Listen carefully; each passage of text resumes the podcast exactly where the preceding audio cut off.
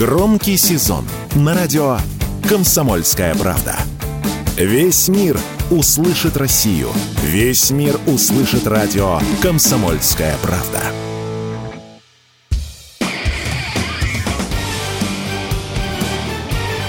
Говорит полковник.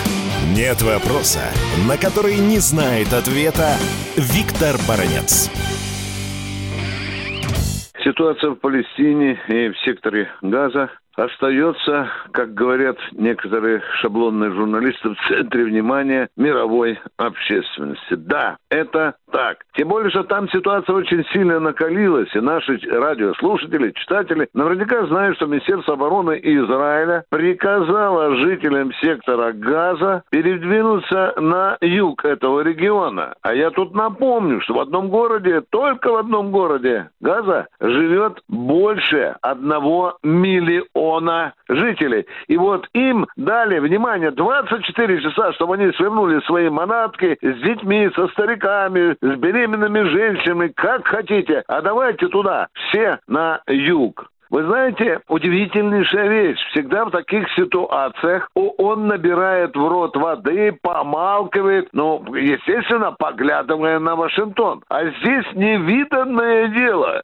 Сотрудник или представитель Организации Объединенных Наций с такой интересной фамилией, как Дюжарик, он вдруг публично заявил, что это недопустимо, это невозможно. Он сказал, что трагедия может перерасти в катастрофу. И тут же в аэропорту Бенгурион появился американский еврей Блинкин. За ним сполз по трапу сильно загоревший министр обороны Соединенных Штатов Америки Ллойд Остин. Вы знаете, когда я смотрел на эти кадры, мне не хватало там только такого карлика в зеленой футболке и потрепанных кроссовках. Ну, тот, который там в Киеве живет. Ну, внимание, теперь что происходит на самом деле? Израиль подогнал сотни танков к границе с Газой. И уже приподнимаются стволы пушек. Израиль дает понять, что шутить не собирается с э, жителями сектора Газа.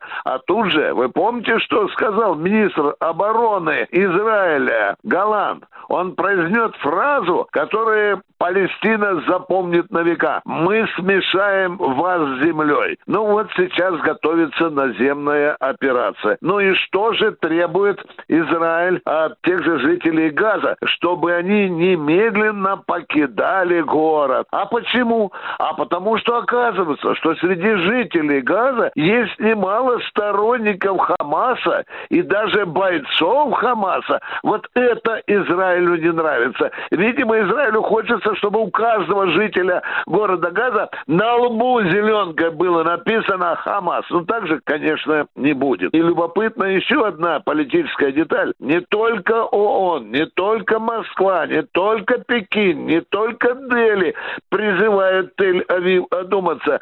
К этому призывают и другие страны региона. Их там наберется уже с дюжину, которые просто настоятельно требуют Израилю остановиться и не устраивать эту фашистскую операцию в Газе. Ну и, естественно, наша позиция здесь Россия совершенно ясна.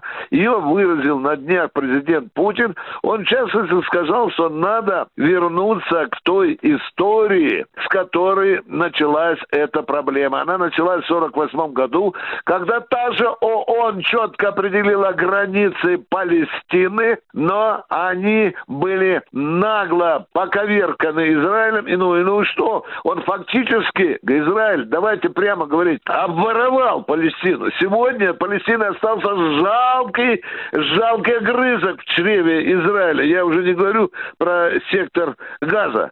Ну и где же выход? Конечно, человечество требует от Израиля сесть за стол с палестинцами и начинать, как говорится, с нулевой отметки с 48 года, где были границы Палестины, почему они сейчас съедены. Почему, опять повторюсь, от Палестины остался только э, жалкий объедок?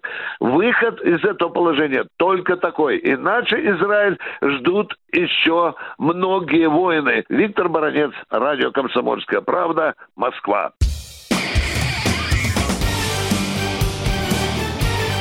Говорит полковник. Нет вопроса, на который не знает ответа Виктор Баранец.